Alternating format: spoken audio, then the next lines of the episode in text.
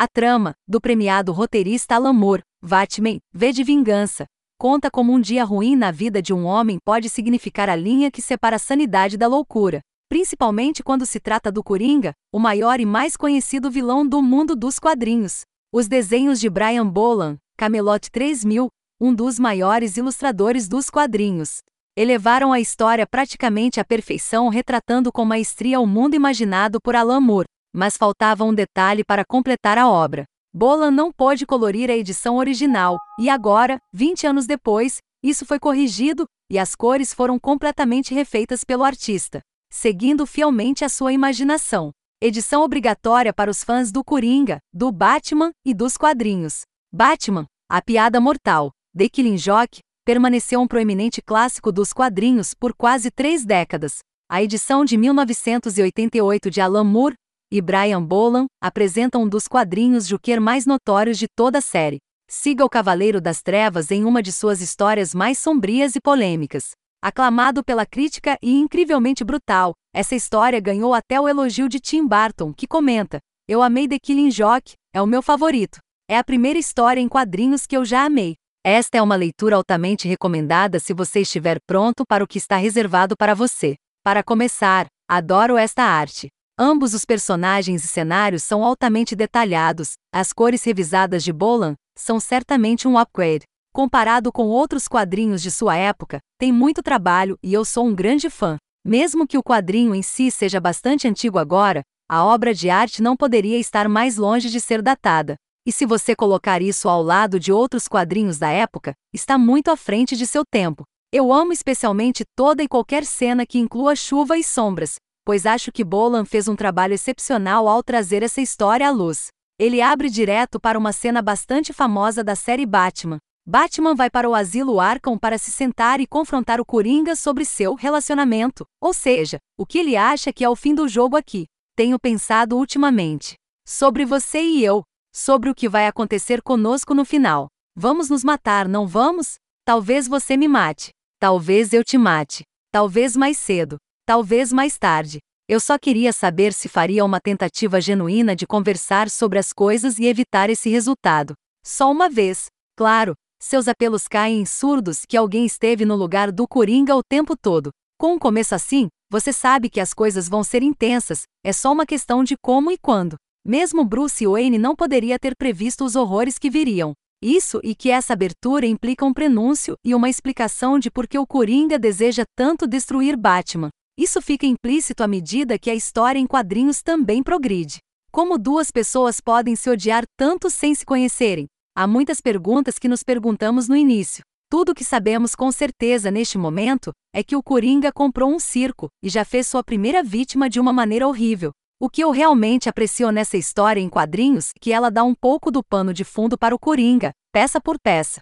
Embora não venha diretamente e diga isso, a evidência está lá, e você fica esperando para ver quando esse cara estranho e doce, com uma garota grávida, nada menos, se tornou o homem que é hoje.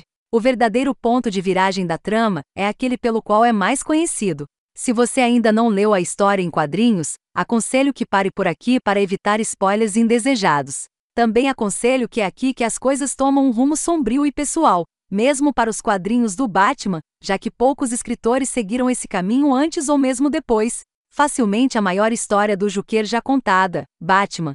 The Killing Joke também é uma das melhores obras de Alan Moore. Originalmente lançado em 1988, The Killing Joke conta a origem do Coringa, ou pelo menos uma versão da origem. O próprio príncipe palhaço do crime admite que nem mesmo pode ter certeza de qual versão de seu início é verdadeira. A origem é a base para o drama psicológico, ao invés de ser um mero preenchimento. Fiel à sua psicose, o Coringa não quer aceitar a responsabilidade por suas ações e tenta provar que qualquer homem sob coação apropriada enlouqueceria.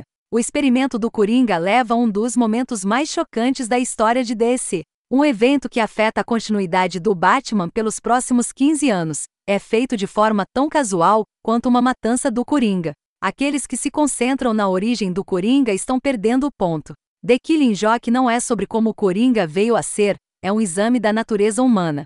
Se o Coringa pode transformar seu prisioneiro, o comissário James Gordon, em um lunático delirante, então é a prova de que qualquer homem na posição de Joker teria ficado um pouco maluco. No entanto, caso Gordon sobreviva com a sanidade intacta, isso serve como prova de que há algo enterrado profundamente dentro de cada lunático. Uma pepita de insanidade que está simplesmente esperando o momento certo para surgir. São os horrores de um determinado evento que tornam um homem louco, ou é algo profundo dentro do próprio homem? Fora dos tons psicológicos e sociológicos, The Killing Joke é uma história contada com maestria. Cada cena apresenta transições perfeitas, permitindo que a história se misture facilmente entre o presente e o passado enquanto o Coringa tenta forçar sua insanidade sobre James Gordon. A arte de Brian Bolan é uma raridade para os quadrinhos. Ele não apresenta configurações, nem poses muito reutilizadas. O rosto de todos está cheio de expressão, nenhum músculo fica sem uso durante a curta história. Juntos, o diálogo rítmico de Moore e a arte orgânica de Bolan criam uma história única muitas vezes imitada, mas nunca igualada. O que Moore entende que tantos escritores parecem ignorar é que os palhaços são pessoas inevitavelmente dignas de pena. Por trás do sorriso de cada palhaço há uma história triste, dizem eles, e o Coringa não é diferente.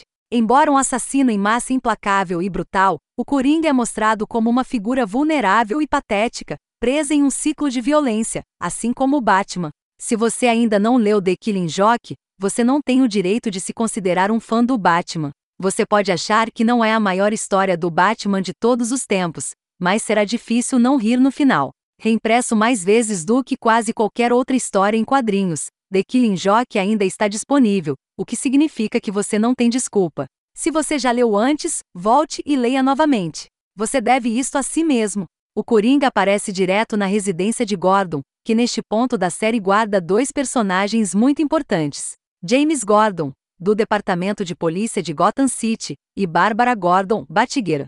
Sem nem mesmo lutar muito, o Coringa atira em Bárbara queima-roupa no estômago, direto na espinha, deixando-a paralisada.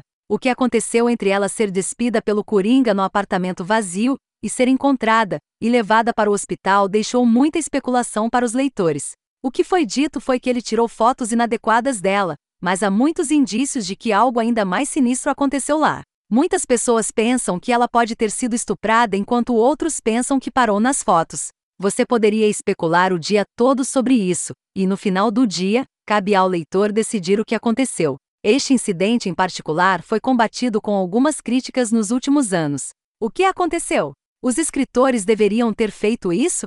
Isso estava indo longe demais? As pessoas têm muito a dizer sobre isso, mas, pelo menos, isso certamente transmite a mensagem de que o Coringa é um ser humano terrível e deve ser interrompido. Se também o leva a se perguntar o que aconteceu com o Coringa naquela época, flabacks de um cara que faria qualquer coisa por sua família para isso? Para completar, ele mantém James Gordon em cativeiro. As coisas se tornam muito mais perturbadoras visualmente neste ponto. Isso acontece em um circo, afinal. Eu nem mesmo sei inteiramente o que fazer com as pequenas e assustadoras criaturas que têm que monitorar Gordon. Eles são apenas pequenas criaturas que lembram aquelas bonecas de terror que você vê de vez em quando, usando vestidos e roupas de escravidão. Eles desnudam Gordon até que ele esteja usando nada além de uma coleira com cravos e uma guia. E eu quero dizer nada, e o desfilam pelo show de horrores que reside na cerimônia. Juquer se senta no topo de um trono de bonecas nuas e divaga sobre a loucura. Eu não acho que alguém poderia ter surgido com uma imagem indutora de pesadelo pior do que essa. O Gordon nu e muito perturbado é forçado a um passeio sombrio, onde não só é confrontado com mais imagens e vídeos do Juquer, mas também com as imagens de Bárbara nua. Isso estava muito escuro por vários motivos. Por um lado, aquela era sua filha, e era um cenário sombrio. Estivemos com James Gordon em tantos episódios e vimos tudo o que ele fez por sua filha. Isso foi uma tortura. Além disso, essa era a Batigueira. Não um personagem secundário ou personagem exclusivo da parcela, mas a Batigueira real. Embora, em Batigueiro News 52 volume 1 e volume 2 torna se aparente que Juquer não conhecia a conexão do super-herói neste ponto. Foi uma tortura para os leitores vê-la assim, Enquanto ele pega o trem durante todo o pesadelo, somos forçados a assistir Batman fazer todos os movimentos para tentar obter a localização do Coringa. Pelo menos neste ponto, é mostrado o motivo pelo qual Juquer odeia o Batman, já que em um cenário muito longo e complicado, Batman acabou derrubando-o na água. É estranho e um tanto metafórico quando você pensa assim. Esse Batman criou o Coringa, seu pior inimigo e maior rival, e em certo sentido, o Coringa criou a necessidade de um Batman.